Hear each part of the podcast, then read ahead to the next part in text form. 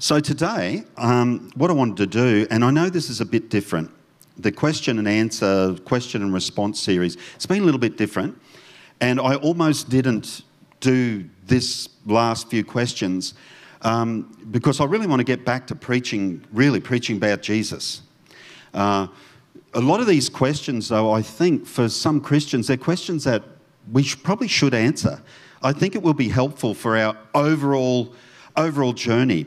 And you know, maybe if you're with us here today and, and church isn't your normal thing or etc., it could be a bit insightful, hopefully at least interesting at least interesting as we go through. So we've been doing this bit of a series, and I asked the uh, I asked the church, you know, to ask questions and then not so much giving answers because I'm not sure you can always give answers. Uh, I think even the sense of saying I'm going to give an answer about God, there's a certain element of arrogance in, in that. You know what I mean? Because the problem is, the longer I've walked with God and the more I know about God, the more I realise I don't know about God. So you're never really sure what's going to, what's around the corner. And um, and I think we've just got to hold our journey, our spiritual journey, with a bit of humility. Maybe just um, you know grip truth just a little bit looser. Um, and recognize that we can't be too dogmatic about things that we aren't totally sure of. Who's ever been so totally sure about something in God one year, and looking back, you've got a different revelation. It's like, I thought I saw it, but uh, I didn't kind of see it all. I just saw a bit. Um, and so I think uh, humility works well. So these are responses, not, an- not necessarily answers, uh, but hopefully you're not going to find it too difficult to work through. Here's a great question that I think Christians need to know some sort of an idea on this. And so, again, my response is this um, Why are there so many different churches and denominations? Fair question? Fair question. I, I actually feel when I read this, you know, often that question, I think it comes from, uh, from, from a perspective of this can't be right. You know, there's so many different churches, different denominations. They say they, they believe different things, they have different expressions of faith. And so, how can that be right? Because, you know, Jesus said that we should be in unity. You know, I pray that you be one, even as, as I and the Father are one. We know Jesus' prayer. Um, and so, uh, here's the problem I've got. Here's, here's why I don't have a problem with denominations and different churches. Because I think often when we think unity, we think that means everyone's on the same page. I think that's what we're saying. Everyone gets lockstep, everyone believing practicing, doing the same thing. Even when churches come together for unity missions, this is just my honest perspective. Over the years, I've been involved in a little bit of that. Haven't been for 20 something years for one very particular reason. Whenever I've seen Christians all get in a room and do the same thing, the one thing that they can't do that doesn't happen ever is mission. Those, those meetings are great for Christian sing alongs not generally for anything else. And so to me, I actually think that what we see is in different denominations, different persuasions of Christianity, I actually think it's the hand of God, without a doubt. Um, but some Christians have been taught that getting everyone in the same room, th- doing the same thing, that's unity. Uh, Ephesians 3:10. I want to read you a verse. Ephesians 3:10. And the book of Ephesians really is Paul, the Apostle Paul, his thesis on the church. This is what the church is, and this is what God is doing through the church. And key verses are Ephesians 3 10 and 11, and where he actually describes God's intention and the purpose of the church.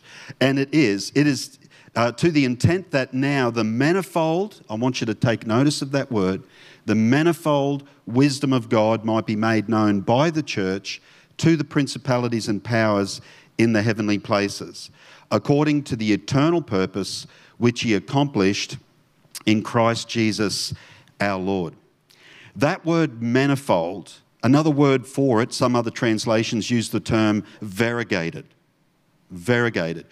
Basically, uh, variegated means many different colours Manifold means many different sides. Okay? And what the Apostle Paul is saying is what God's intending to do is through the church display a myriad of shapes and colours to the world that all reflect the wisdom and counsel of God. That's what Paul is saying the church actually is to do. And, um, and I think we do it brilliantly when we do it differently. I'm, I'm glad there's a Church of Christ down the road. I tell you why. They'll reach people we never will. And I reckon Pastor Steve Christian, I, tell him, I don't tell you a lie, that is his name. And he is a good Christian man. I rang him when we went to build a building here, and he'd just built a brand new building at the end of the street. And I said, Mate, we've been looking at this block of land for a few years, and we come back to it. How would you feel about us plonking a church like before you? You know, like we can snavel people before they get to your driveway. How do you feel about that? And he's like, You know what he said? He said, I think you'll reach totally different group of people, so I think it's great. The more the merrier. And I'm like, now that is the manifold oh, wisdom of God, and Pastor Stephen is indeed a Christian. Because I've met some other people who wouldn't think that way. But I just think that, that God does display his many different flavors of wisdom through different people, different personalities, different expressions of faith, different churches. It's all just an expression. We're just seeing Ephesians 3:10 fulfilled. And then somehow, sometimes people get on track where they think that they've got to get it all happening in the same room or everyone thinking the same way for it to actually be unity. And I don't think that at all. I think we're all actually doing our best and most missional when we're doing the thing that God's put in our own hearts. And then we should speak really, really well of one another, cheer our brothers on. I regularly people say you don't go to the unity meetings or whatever. I regularly take pastors of other churches out just to see how they're going. I rang one last week that I heard had a bad weekend, and that to me is great unity. We don't all have to be in a room singing the same song to have it. That's just one of my thoughts. I thought it was a great question, though. I'm glad it's, uh, it's been asked. Here's my understanding of how denominate. Do you want to know how denominations develop? They develop around doctrine. Okay? You know what doctrine is? Doctrine is not scripture. Doctrine is not the Bible. It's what we believe about the Bible. There's a big difference there. The problem is some people see their doctrine on the same level as scripture, and we can never do that.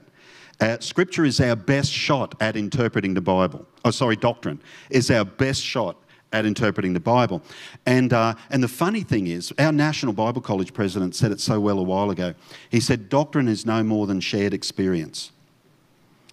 And I'm like, oh, wow, that just turned a light on. What, what does that mean? It means that certain people have a certain experience with God, and then we tend to solidify that and go, this is how God works our understanding of God and how He works. The problem is, the Baptist down the road had a different experience of God. Does that mean he's wrong?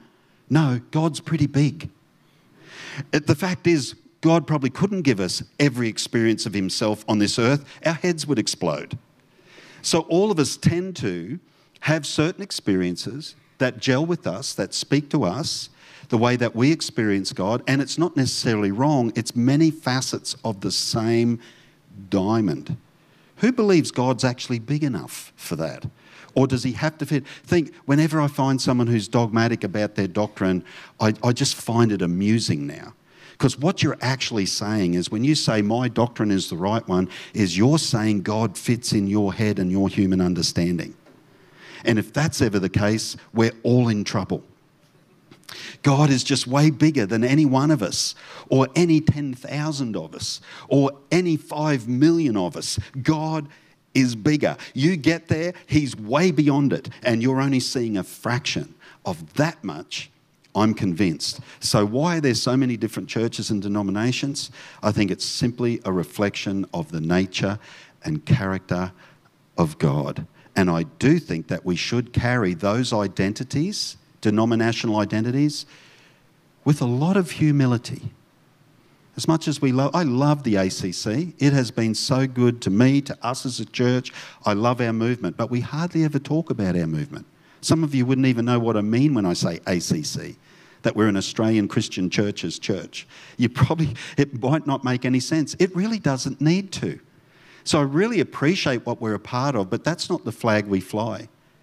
The flag we fly is Jesus, ultimately. The flag we fly is Jesus. And if the whole church worldwide, if that was their primary focus, I think it just gives more and more glory to God.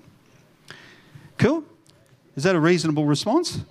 Okay. If you've got sub questions, you can always send them in. Okay. Second question is why don't we talk more about. Oh, this is a good one. This is a really good one. You can see it.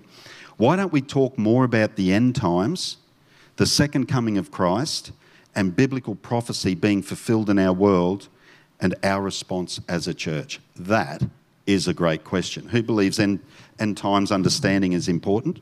The end of the age? Come on, who wants to know a little bit about what's happening and right? And, uh, and prophecy is certainly not to be despised.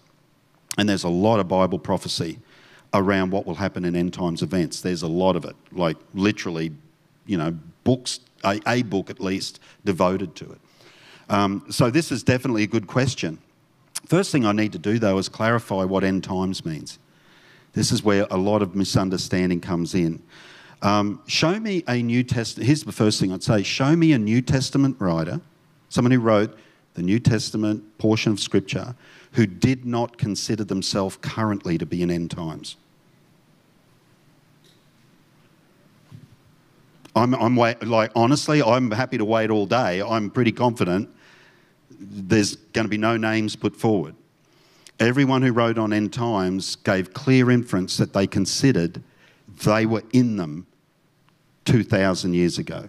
So often this question is raised because people are made to feel like the end times might be upon us. It's okay if you've survived this far, you're doing well because you were born into them. You've lived your whole life in them. So don't be looking for some radical shift. We're there. Okay, now that's different to what I, I certainly was taught when I first became a Christian. Um, and yet, um, you know, and, and the fact is, the New Testament, sorry, even Jesus, when Jesus spoke about them, he spoke about them being eminently fulfilled. And a lot of them really were in 70 AD, if you know your history when uh, the Roman general Titus, who would become the new Caesar, came to put down a revolt and tore Jerusalem apart. And Jesus' prophecy of the temple and the stones being torn down and people running and crying out for mountains to fall on them, all of that was fulfilled in a three year siege where Jewish history says a million people died most people think no, cities just weren't that big, and Jerusalem certainly wasn't that big, even though a lot of people had fled to the city for refuge. But the one thing that all historians agree on is that it was a mass genocide. And, uh, and so, even stuff that Jesus was talking about that you've probably heard written into Christian songs of the 70s and 80s, some of us, um, is pretty clearly to see fulfilled already, 70 AD.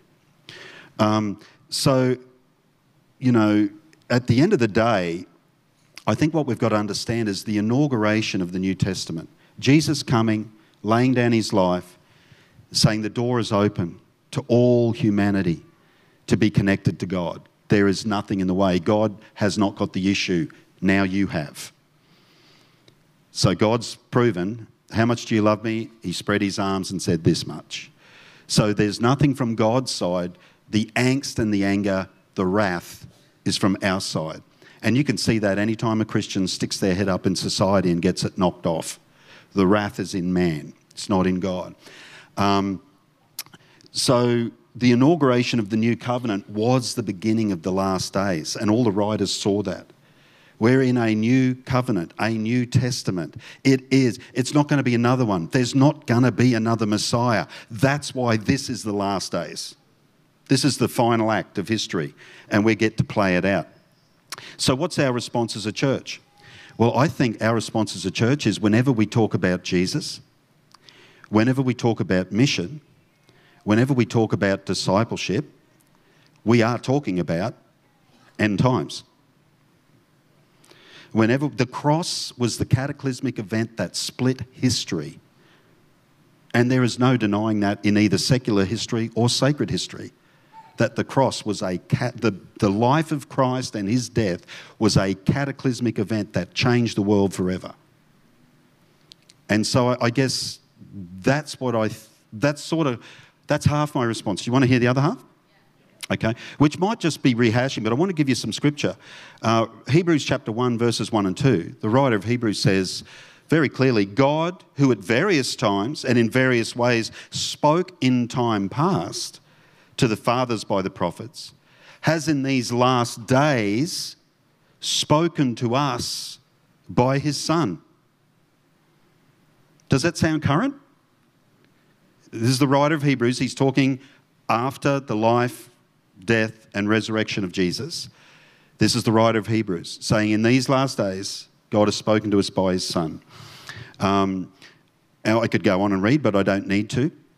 So the problem has been some really poor teaching over the years where scripture has been cherry picked, generally to scare the hell out of people, literally, and build a, a, a, narrative that might work to get people, to coerce people in a sense.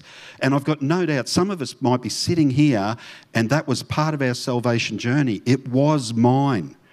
It was mine. I remember I could not read enough Barry Smith First warning, second warning, third warning, final warning, all the books, I read them all.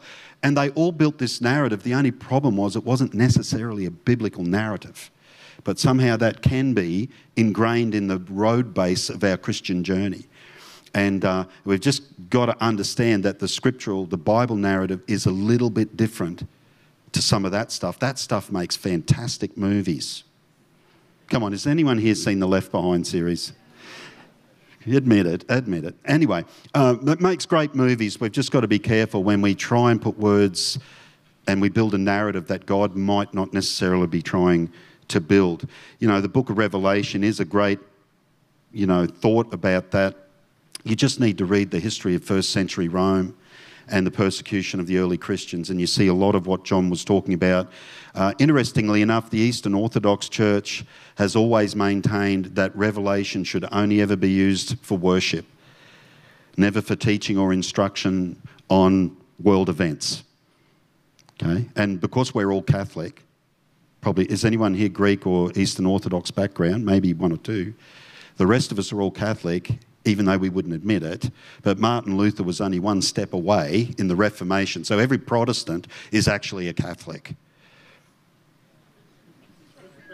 In ground theology, like, and there's some things that the Eastern Orthodox, at the great, great schism of 1050, there's some stuff Eastern Orthodox never, never, they, that's why they split because they weren't going to go down that path. And we quite arrogantly say, well, we've moved away from those Catholic roots because we're part of the Reformation, we're Protestant, blah, blah, blah. Um, no, you're not, really. You're just a little bit. just a little bit less Catholic. And so um, I, I think it's just interesting to look at, because we're talking now people, Eastern Orthodox have the, the best coffee, copies of original scripture on the planet. Sorry, best coffees. that struck a chord with Belinda Job. Um, Actually, I think Jason and you have the best coffees, but uh, they have some of the best coffees, copies, earliest copies of original manuscript of the scripture and have been the custodians of them. And of course, they were the people that ISIS persecuted.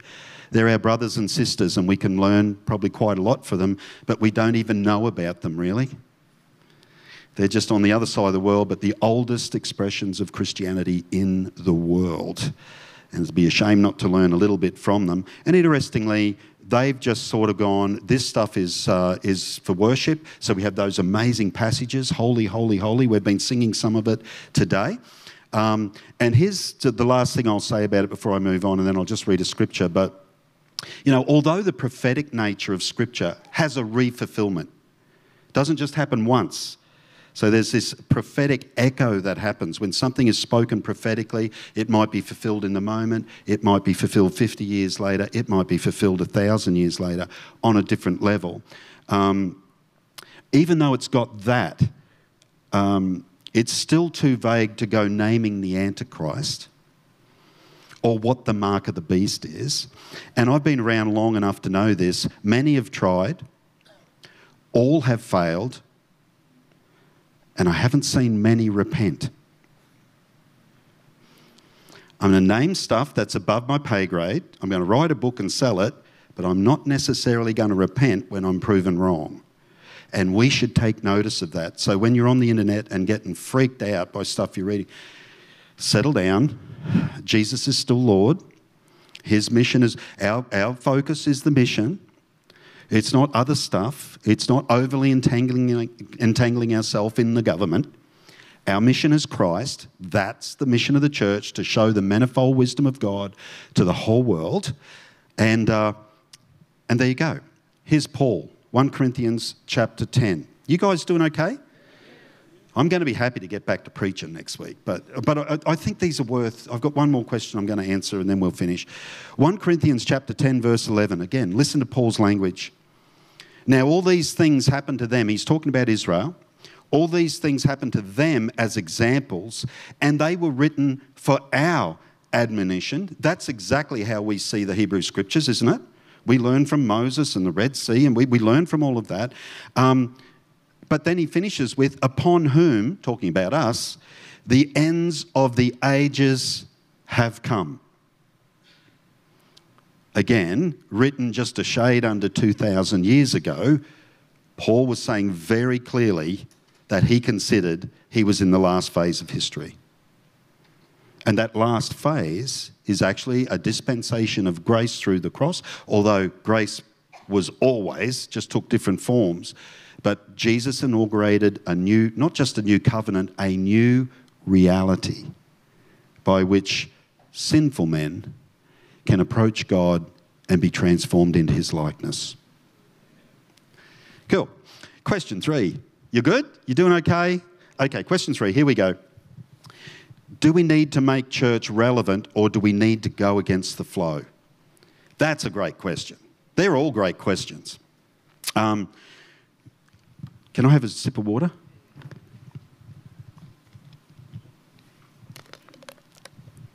Just talk amongst yourselves. I'll try not to slurp.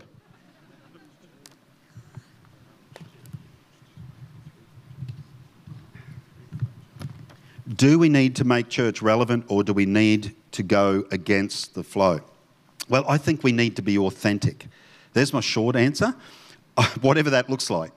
I think we need to be authentic. I, in some ways, it's almost the wrong question. There's, or not the wrong question. it leads to a better question. Might be a good way of putting it. Um, I think we need to be authentic because authentic is not a turn-off.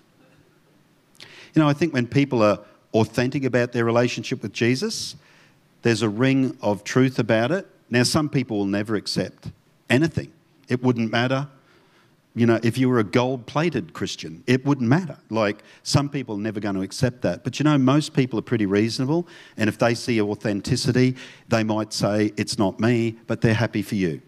Have you noticed that? You ever had a friend say, I'm happy for you? What they're saying is, I don't particularly want it right now, but I don't see it as a bad thing for your life. Authentic Christianity, it's when we get weird that the trouble comes. Um, but the question seems to be like, do we keep up with the times or do we hold some old ground? That's kind of what the question is. Um, I think the problem with, th- with that thinking, in a sense, is that it comes from the assumption that at some point we were getting it right. Can I play devil's advocate for a bit? But we do. We have this, we have this machination generally. It's generally a mashup of our earliest spiritual experiences, which are often highly emotive. I was talking to a, a clinical psychologist yesterday who said this that when you learn something through in an emotional crucible, it's very hard to unlearn it with your intelligence alone. It's very hard to be educated out of an emotional experience. If you had an emotional experience that seemed real, it's very hard to change your mind or your perception just because someone tells you there's something better. And therefore, we have so often in the church, and, and the old statement is that people who resist the new thing God's doing the most are the people who are on the forefront of the last thing God was doing. Why? because they had an incredible experience and they want to return to that rather than move to the new thing. And yet, I do think, you know, scripture's pretty clear. Isaiah 42, verse 9 Behold, the former things have come to pass, and new things I declare. Before they spring forth, I tell you of them. And this is Isaiah 43. But far from being a proof text, like cherry picking to say, I make my point, I just use that scripture in the sense of the Bible is full of examples. Actually, really, what the Bible is, is a book of people predominantly missing God, not getting Him right, but missing Him initially and then having an aha moment. You know what I mean? You want me to sacrifice my kid? Well, well, that's what all the gods want. But Abraham comes down the mountain, mountain with Isaac intact, going, You are so much better than I thought you were. And the whole Bible is just full of stories. I thought God was here, He met me there, but then He didn't leave me there, He took me somewhere else. And, uh, and, and for that reason, I think we've got to hold our, even our own experiences that are very authentic, we've got to be a bit, hold them with a bit of humility. That even though this is how I experience God, I, I acknowledge someone else might have a very different viewpoint and still be just as legitimate as what I've experienced. So I think the, the issue is not so much do we become more relevant and strive for relevance or do we hang on to, I think we just be authentic and hold everything we hold with a certain element of humility. Um, far, uh, sorry, uh, ultimately, we've got to balance both those thoughts. If we lose Jesus in the attempt to be relevant, we've become the world. If we lose Jesus trying to be relevant, we are no different to the world. That's it. Um, if we are not relevant, we are mission ineffective. So if we, we can't stay relevant, we become mission ineffective and we lose, and if we lose mission, we are salt without flavour, good for nothing, but the dung heap is how Jesus actually put it. So there's this balance. If we just go all relevance and just become like the world, well, we've just we've lost we've just the world. If we if we decide to stand on our dig and not morph and not transform, not embrace new things, not embrace new language, not engage a whole different society, we become mission ineffective. And either way, is a, is a, is a loss. So, what we have to do is balance holding eternal truth, but being very, very happy to represent it in different ways for a new generation. So, it's sort of not either or in that sense. The more profound question it leads us to, really, I think, is our lives being changed? It's not a relevance question or a or a, a, correct doctrine question or a it's really not that it's as the church are people's lives being transformed with, by jesus among us because if that's not happening it doesn't really matter what any other question is. We've lost. We've lost the plot. We're no longer what god wanted us to be. And so the the real relevant question and maybe the litmus test is are people's lives encountering Jesus Christ? Are people really being changed, being transformed, finding hope, finding life, finding forgiveness, finding acceptance, finding peace, finding a sense of future where they lift their head and want to give glory to God with the rest of their life? If that's happening, I'm not sure God's too worried how we got there. Because God doesn't show up unless He's happy with what you're doing. And if God's showing up, does that make sense? That's just one way that I've looked at it because, you know, the reason I picked these last questions and couldn't let them go, there's just so many voices out there for the church. Any of you who are on social media, you are being bombarded with other people's concepts, ideas, perceptions, and it's so easy what you find when you read something if there's an, even just a hint of truth in it, well, the church is just this. When you come along to church, you will see exactly the problem. It's already been pre pointed out to you. You now have a frame which you come to your church and you can judge and criticize it like it can be from outside. And I, I, I think none of us like that happening to us when it happens personally. I don't think God likes it happening to his bride either, which is the church. So I, I honestly think that answering these questions, hopefully, has just been helpful. So maybe you're thinking, you know, why aren't we more involved with other church stuff and whatnot? More than happy to be. As a matter of fact, in our recent recent board meeting, we're looking at getting a guest speaker coming in and actually opening the auditorium up to anyone who wants to be here. Invite the other churches in the town for someone to speak to really pertinent issues in our society right now. Won't be the first time we've done it, probably won't be the last time we've done it. But I don't feel like we have to continuously have sing alongs together to love my brother. I don't feel I need to do that. I think I love my brother by not talking behind his back. um, you know, maybe for you, uh, and I'm just trying to wrap this up, but maybe. Uh, you have been really, really troubled by the end times thing, and I'm not trying to belittle it or minimize it. I'm just trying to bring a biblical perspective to it. You're living it. So, however, the Bible tells you to live in end times, well, hopefully you've been doing it as long as you've been a Christian. Living like he could come back at midnight. Yep, that's a good way to live the Christian life. Um, and then ultimately, I think, I hope you see the heart for mission in our church. That, uh, that the bottom line is our lives being changed. And if, if, if that's happening, I'm pretty sure God's happy.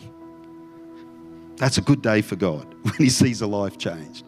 And I, and I hope that we facilitate that. So I'm just going to ask us a couple of questions, maybe help you apply it a little bit. Um, you know, we've talked about accepting church differences. I think the personal challenge is how are you accepting personal differences? People who just see the world different to you. How are you at that? Because God's pretty good at it. Who thinks God probably sees the world pretty different from us? Yet He still accepts us. You know, even those of us who are really desperately trying to follow Him, we probably see it very differently to Him. And, uh, and yet He's still quite happy to go on the journey with us. Wow, that's grace. So the question is how we, how are we with people in our world at doing that? Going on the journey. I accept you where you're at. I might not agree with you, I might not believe what you believe, but I accept you where you're at, and we're all on a journey. Second question is realizing it's the last days, realizing it's begun. It's here, it's now. Are you on mission?